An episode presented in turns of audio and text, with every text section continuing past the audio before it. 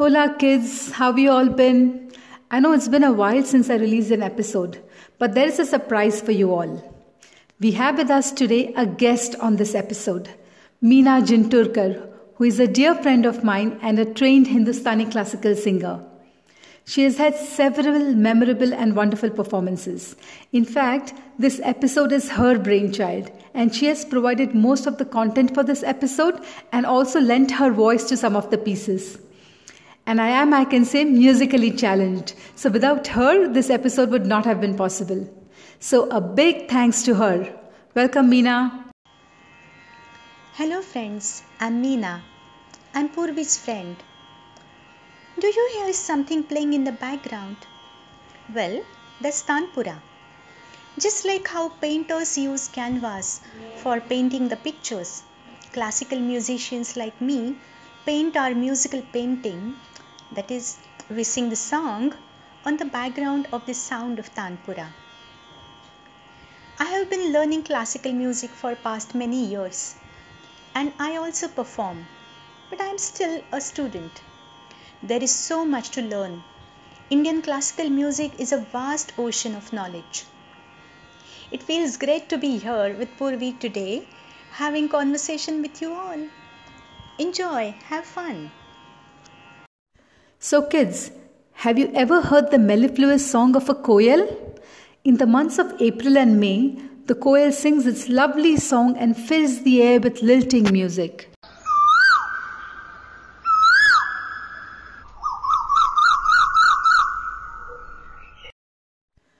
It was raining last night, and I heard raindrops falling on the glass roof of my lovely indoor garden and making the sound pitter patter, pitter patter. The sound was so soothing. I can fall asleep to the sound of rainfall.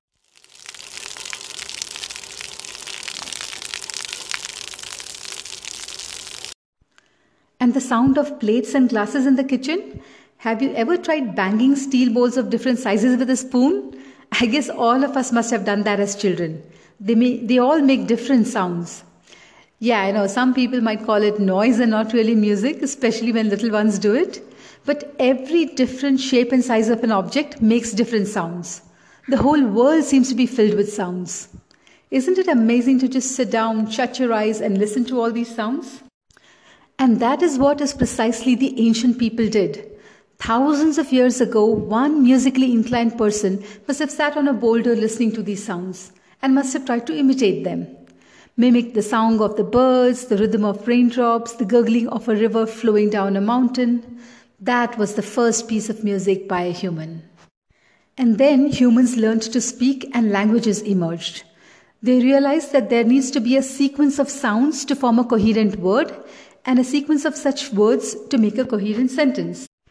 Similarly, they understood that they could raise their voice and create a certain effect, and then lower their voice and have a different impact.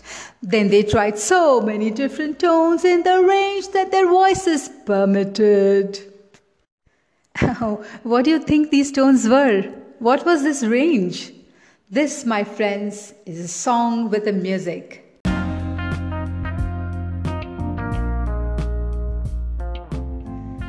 There are two distinct traditions of classical music in India. The North Indian tradition is called Hindustani, and the South Indian, which is called Carnatic. Both these traditions have a common origin but have grown apart over the centuries and developed very distinct styles. In this episode, I refer mostly to Hindustani as our guest Meena is a trained Hindustani singer. Singing and music is nothing but sequencing various tones your voice can produce but it has such an emotional impact. Music makes us happy, music energizes us, music excites us. Some sad songs make us sad too.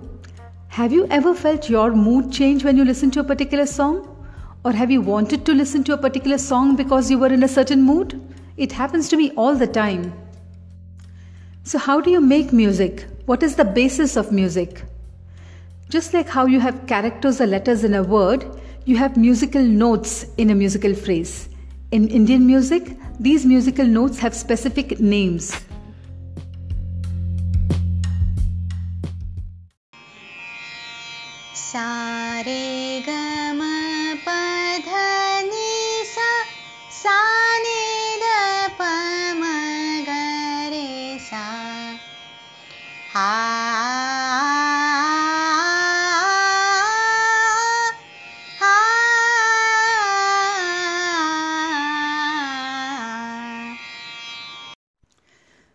Are called the sur.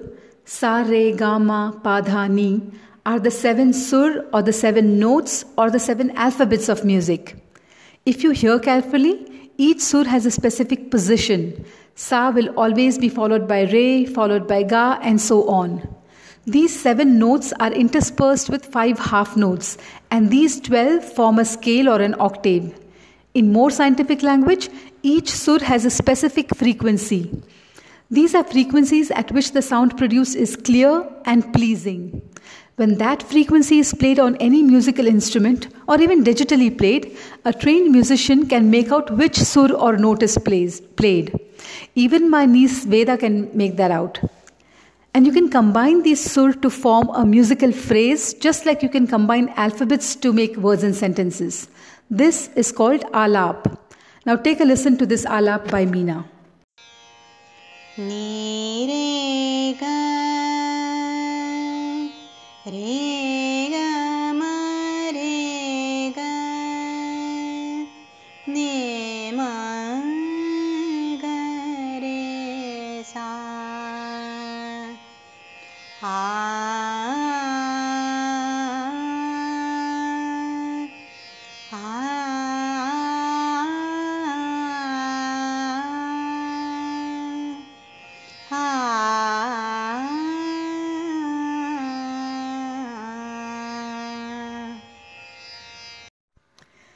if you combine these sur in a faster pace, it forms a tan.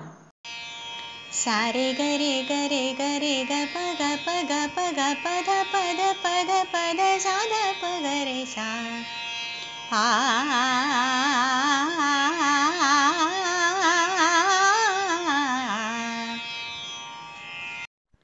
When you place many such musical phrases one after the other in a coherent way, it becomes a song. For those who learn music, it might be easy to learn these phrases in the language of Saregama. But for those like me who don't know music theory well, how do we enjoy music? Simple, just put words instead of Saregama. How? Let me show you an illustration with a song that every Indian would know. जनगण मन अधिनायक जय हे भारत भाग्य विधाता And now let's translate this into the language of Saregama.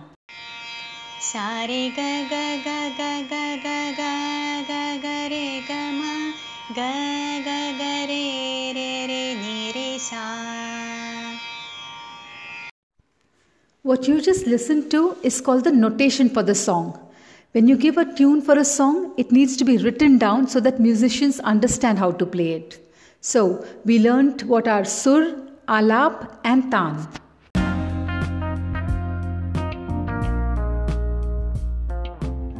The amazing thing about Indian classical music is that you learn it very much the way you would learn a language. With language, once you've learned certain basic things like grammar and vocabulary, you start making your own sentences.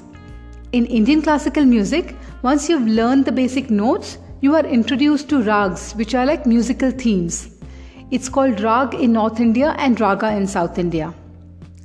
A rag or musical theme is created by choosing a specific set of notes from within an octave.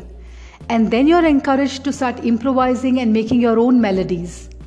It's really not that difficult to improvise melodies in a rag you're familiar with.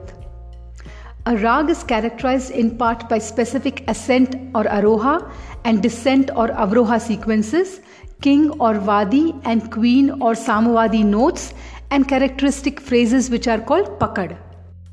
Here is a very interesting way of explaining rags that I found on the internet site Rag Hindustani.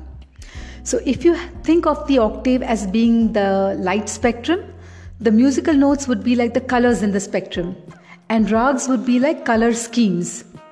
By restricting yourself to only a few of the colors in the spectrum, you get a ready made theme to work with. So, let's say you choose a color scheme including violet, indigo, green, yellow, and red.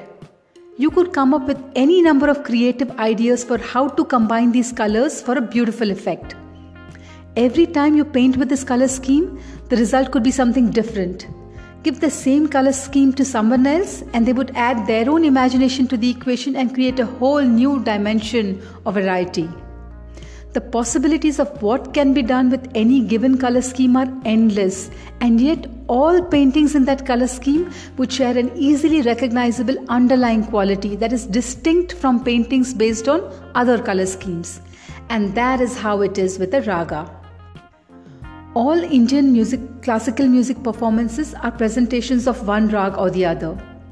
An artist chooses a rag, which is the musical equivalent of a color scheme, and then proceeds to paint a musical picture based on that rag for the audience.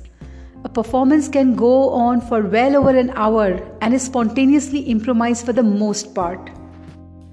Like Meena said, Indian classical music is a vast ocean. It gets inspiration from the nature around us calls of birds, dance of waterfalls, thundering clouds. It also draws inspiration from the changes in the surroundings that one sees. Like there are different songs for mornings, evenings, and night, there are different tunes for summer, rains, and winter. Different sets of notes, that is, different rags, evoke different emotions. So when you see a rising sun, you get a feeling of calmness, you feel gratitude, you feel like praying. There are many morning rags that are to be sung in the morning and that create an atmosphere rich in these emotions. When monsoon arrives, the sound of thunder and flashes of lightning, the roaring of flooded rivers and streams have inspired musicians to create Rag Malhar. Other popular rags are Bhairavi, Basant Bahar, Bhim Palasi, Darbari, Hamsadhwani, Jai Jaivanti, Malkauns, Yaman, and many, many more. There is no exact count of rags in Indian classical music. Some say there are 500, some say 5000, and there's someone even said that there are 4 lakh rags. Sometimes rags die out if people stop performing them. But then new rags are born all the time, and some of them endure. Students first learn all the important rags and then spend many, many long years mastering the rags of their choice.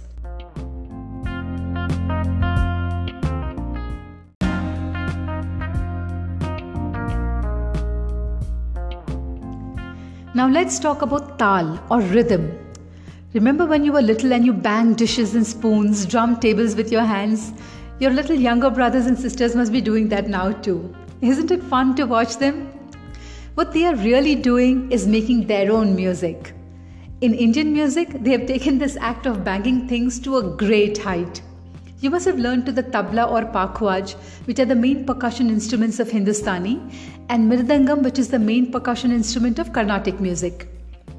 The tabla is a set of two drums of different sizes and timbers that are played simultaneously by tapping on them with hands in various different ways to produce different kinds of sounds. These sounds are then strung together in sequences to create different tals or rhythms. Rhythm is basically the beats in the music. That's what makes you want to dance.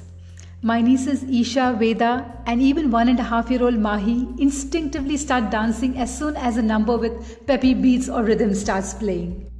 Listen to this tabla beat by Zakir Hussain.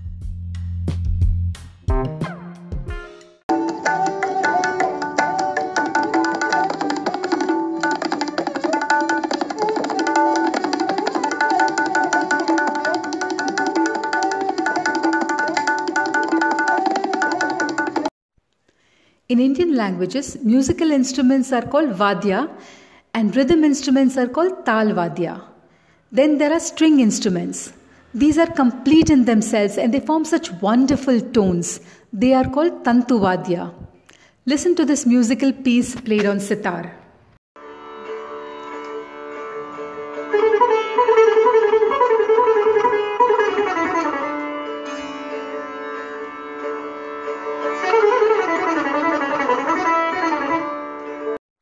Is another set of instruments that have the keyboard, like harmonium, bulbul tarang. Listen to this piece on the harmonium.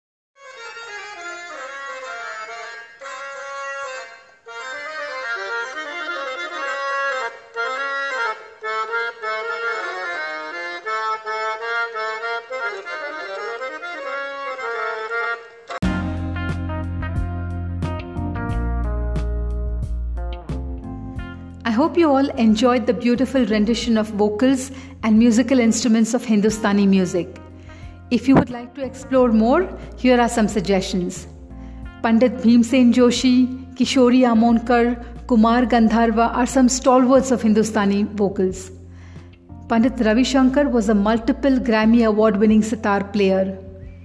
Pandit Hariprasad Chaurasia is known internationally as the greatest living master of bansuri or the flute. Ustad Zakir Hussain is the most famous classical tabla player in India. Pandit Shiv Kumar Sharma, the master of santoor, a folk instrument from the Valley of Kashmir. Ustad Amjad Ali Khan is a highly acclaimed sarod player. These are just a few names. Indian Hindustani music, with its roots dating back to 12th century AD, has so many legends and we have such a rich heritage that no one person can be an expert at everything. So go on and take a listen to this wonderful immersive world of Indian classical music.